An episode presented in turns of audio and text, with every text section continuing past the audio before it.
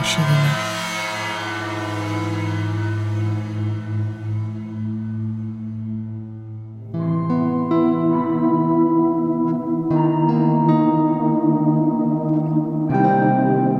U sedmého dílu podcastu Není to vaše vina vás vítá Honza Chlaně.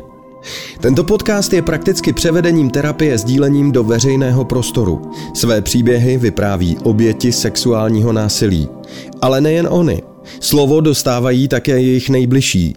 Sexuální násilí má totiž destruktivní dopady nejen na životy těch, kteří sexuální násilí zažili na vlastní kůži, ale i těch, kteří je mají rádi. Posttraumatická stresová porucha, kterou tento čin způsobuje, totiž oběti významně změní. A pro jejich blízké je tato změna, ke které došlo zdánlivě bez příčiny, nepochopitelná. Nedovedou si vysvětlit, proč jim blízký člověk najednou dělá věci, které by nikdy předtím nedělal. Častým problémem je zneužívání alkoholu a drog, změna chování v sexuálním životě, sebepoškozování nebo pokusy o sebevraždu, odmítání kontaktu s lidmi. Dalo by se pokračovat téměř do nekonečna, protože škála reakcí způsobených posttraumatem je v podstatě nepopsatelná. A protože většina obětí podle dlouhodobých dat až 95% o svém prožitku nikomu neřekne, nemají jejich blízcí žádná vodítka, která by jim dala vysvětlení pro to, co se děje. Často pak zkrachují dlouhodobé bezproblémové vztahy, a to nejen mezi životními partnery, ale také mezi rodiči a jejich dětmi nebo mezi sourozenci.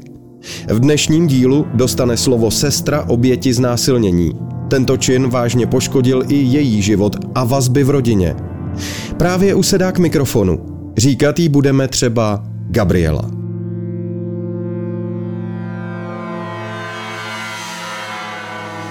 Před osmi lety se mi svěřila nejmladší sestra, že když byla malá, sexuálně zneužíval náš bratranec. Nepamatuje si přesně, kolik jí bylo, odhadovala, že pět nebo šest let a z toho jsme teda dopočítali, že bratranci bylo 14 nebo 15 let. My jsme s jeho rodinou žili v těsné blízkosti a vyrůstali jsme jako děti dohromady. A sestra se chodila dívat, jak si hrají na počítači, on si ji bral na klín a teďka použil její slova, jak mi to tehdy řekla, že jí tam prostě hrabal. Nepamatuje si, kolikrát se to stalo, ale prej, když se to dělo, tak to trvalo dlouho. Zajímavý na tom je, že mi to vlastně neřekla sama od sebe. Řekla mi to, protože to bylo chvíli předtím, než se ten bratranec měl ženit. A zároveň už s tou snoubenkou čekali dítě. A jak jsme věřící rodina, tak já jsem jako ta nejstarší sestra cítila jako potřebu se jí teda zeptat, jak to vnímá, že už teda čekají to dítě před svatbou. A ona mi na to řekla, že jí to vlastně vůbec nepřekvapuje a teďko to z ní začalo teda padat, jako co se jí stalo. Byla jsem z toho strašně v šoku, ale zároveň jsem byla vděčná, že jsem vlastně, i když jsem si říkala, že, že to je vlastně zbytečný téma, proč bych to s ním měla řešit, tak jsem byla ráda, že, že vlastně tahle tam je poznámka vedla k tomu, že mi to dokázala říct. A já jsem potom volala rodičům, protože ona u mě zrovna přespávala, už jsem měla svoji rodinu, bydlela jsem jinde a rodiče přijeli a těm už jsem to vlastně řekla já. A vlastně jsem byla dlouhou dobu jediný člověk, který mu to ta sestra řekla, protože vlastně rodičům a i všem dalším jsem to v té rodině říkala já. A ona to vlastně doteď byla schopná říct jako jenom pár lidem, dvěma kamarádkám a několika terapeutům. No, rodiče šli den na to toho bratrance konfrontovat. Ten to hned přiznal, omluvil se a slíbil, že to řekne sám té své rodině, aby jako, protože my jsme na tu svatbu nešli, tak aby bylo jako jasný, proč. Až zpětně, když se teďka v poslední době eh, v té rodině tak jako by vyhrotilo, eh, tak se ukázalo, že asi neřekl jako úplně všechno, protože uh, si ty jeho sestry a ta jeho rodina vlastně mysleli, že to nebylo tak hrozný. A já jsem právě byla nejdřív jako v obrovském šoku a strašně naštvaná, ale zároveň jsem jako měla dobrý pocit z toho, že se jakoby přiznal, že nezapíral a měla jsem vlastně jako ze sebe takový dobrý pocit, že ho nechci jít hned zabít. A měla jsem opravdu naivní představu, že se s tím moje sestra s pomocí terapie za nějakou dobu prostě vyrovná a že to bude jako dobrý a že to ta rodina takhle jakoby ustojí, že se nemusí dělat nic dalšího. A až jako teda během eh, v průběhu těch let jsem začala zjišťovat, že je to jako tohle velký omyl, že to tak jednoduchý nebude. Já jsem byla vlastně jako hrozně vděčná té sestře, že se mi svěřila. Na druhou stranu teď zpětně cítím, jak vlastně tím, že mi to řekla, předala tu zodpovědnost za to, co se s tím bude dít jako dál. A v těchto situacích uh, chcete, aby se o vás někdo postaral a aby to vyřešil někdo jako jiný, ale rodiče na to nevždycky měli, protože je to taky hodně zasáhlo.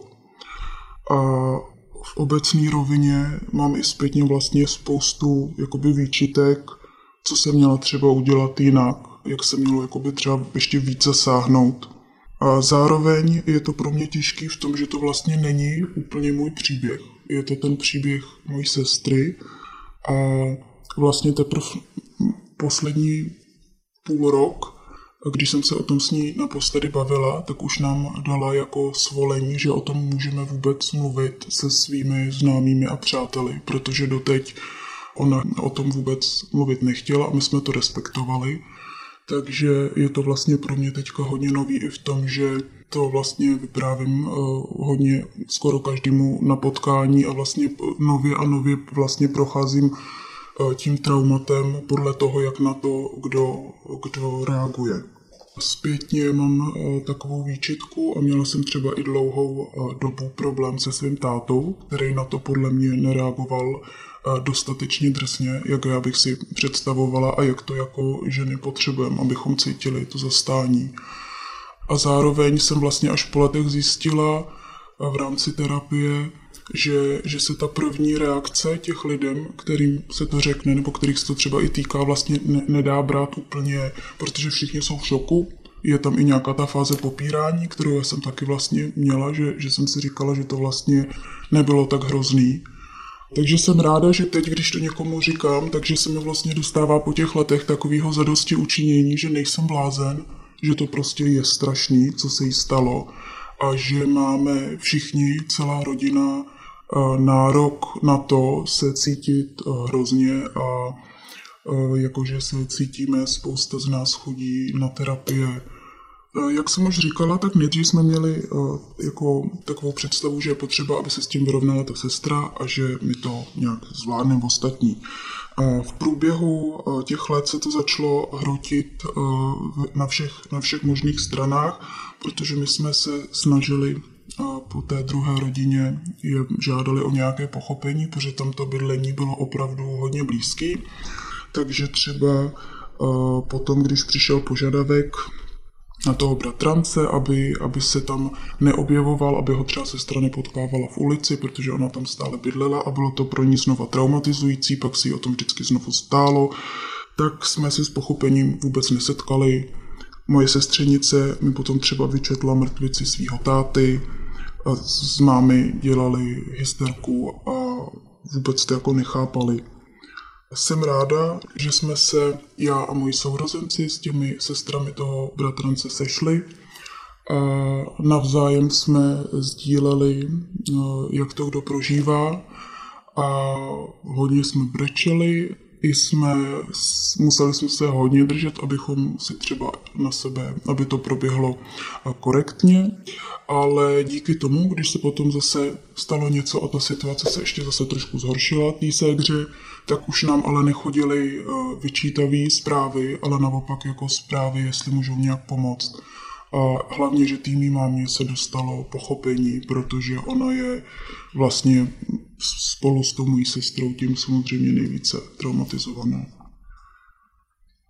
Je to hrozný, ale přijde mi, že jsem možná vlastně nejvíc i ublížila sama sobě já, protože jsem si vlastně od začátku říkala sama sobě také tím popíráním, že to přes, přece nebylo tak hrozný. A až když potom po letech můj bratr to poprvé nazval znásilněním, a když si úplně si pamatuju chvíli, kdy jsem na webu české uh, policie si vyloženě vyhledala tu charakteristiku toho znásilnění, že, že tam, že stačí jako hrozně jako i jenom sahání, že ne, nemusí prostě dojít k tomu sexuálnímu aktu, tak to bylo hrozně na jednu stranu osvobozující, že jsem, že jsem si vlastně jakoby sama sobě jakoby přiznala tu váhu toho, že to je jako š, š, prostě šílený, a, ale zároveň vím vlastně tím pořád ještě jakoby trpím um, tou šíleností toho, co se stalo a zároveň i to, že jsem to takhle v sobě si nechtěla vlastně jako přiznat. No. Třeba to setkání vlastní rodiny a to, že, že se to musí jakoby řešit ve všech, ve všech těch vztazích a ve všech těch rovinách, tak to nám trvalo dlouho a to mi, to mi hrozně vlastně jakoby i mrzí a mám to taky v sobě takovou jakoby křivdu, že nám to třeba ti terapeuti, se kterými jsme mluvili, takže i když sami třeba nevědí, co mají radit, takže nás ale vlastně nikam nenasměrovali. A hrozně že ono asi ani není, zas, není tolik uh, míst, kam. Jak jsem vlastně byla ten první důvěrník uh, její, tak uh, jsem se snažila jí a snažím se jí být stále na blízku, ale je to pro mě hrozně těžký, protože vím, že když se jí zeptám, jak se cítí, takže si jí o tom bude s velkou pravděpodobností zdát, že z toho bude zase, že se jí to vlastně znovu vrátí. A když se neptám, tak se zase bojím, aby si třeba neobližovala, protože u ní to teda vedlo k tomu, že se sebe poškozovala, a má deprese, ten zážitek se jí vrací ve snech a zároveň má incestní sny i s dalšími členy rodiny. Má problémy s fyzickými doteky, zejména teda mužskými, ale když se cítí hodně špatně, tak se nedotkne ani mě. Má s tím problém a co se týče mužů, tak se v bezpečí cítí jenom s bratrem, který je věkově nejblíž, ale vlastně s někým dalším, ani, ani se svým tátou se, se necítí v bezpečí. A vlastně jsme si i zpětně vybavili, že když byla malá, takže měla gynekologické problémy, stěžovala si na pálení a máma ji tehdy vzala na gynekologii, ale nic si tam nezjistili a jsme s mámou zpětně přesvědčení, že se nám to už tehdy snažila nějak sdělit, ale že jsme vlastně nevěděli, nevěděli jako, co říká. A další projev u ní byl ten, že jak se to vlastně dělo blízko toho, kde žila, takže to tam pro ní bylo jako hrozně těžký stále zůstávat. A, a teďka se to právě před nedávnem hodně vyhrotilo, že musela už prostě, já už jsem ji jako odvezla, že už tam teda nebude ani den a nějakou dobu bydlela u nás s mojí rodinou a to musím říct, že jsem si teda zažila, jaký to je opravdu žít jakoby vedle temnoty, že jsem musela strašně sama bojovat, abych se nenechala do toho stáhnout. To bylo hodně náročné období. Když byla zavřená v pokoji, tak jsem se jako tam chodila tak nenápadně dívat, jestli si něco jako nedělá, že to je vlastně jako neustálý strach o toho člověka. Ona nebyla schopná jakoby opravdu ničeho a musela se mi vlastně jakoby pořád jakoby hlídat a, a jídlo se mi nosila a ven se mi tahala. To jsem ještě vlastně nikdy jakoby nezažila na vlastní kůži takhle, takhle dlouhou a, a těžkou depresi. A když jsem to zažila teda necelý dva měsíce, tak jsem díky tomu taky hrozně pochopila tu moji mámu, která vlastně s tím žila teda 8 let. A někdy jsem si taky říkala, že, že má máma třeba některé ty reakce, jako že to už taky jako, že to je přehnaný, že, že to třeba prožíváš moc. A teďka mi stačily ani ne dva měsíce a dva týdny první a, a pochopila jsem vlastně úplně jakoby všechno, Uvědomila jsem si během té doby, že vlastně teda, že ta situace nejenom, že mi zničila sestru, ale že mi zničila i tu mámu, protože ta je taky na antidepresivech a bez prášku na spaní neusne. A to bylo vlastně taky hrozně zlomový, že tady to uvědomění. A jsem si jistá, že bez spolupráce s psychologi bychom to nedali. Pro mě je jako pro křesťana hodně důležitý téma odpuštění. A od začátku jsem věděla a celá ta rodina víme, že chceme odpustit. Ale odpustit neznamená zapomenout a taky uh, vlastně na to dál a dál upozorňovat. dokovat se to bude dít a dokovat o tom ta společnost nebude dostatečně mluvit, tak si myslím, že je důležité o tom mluvit.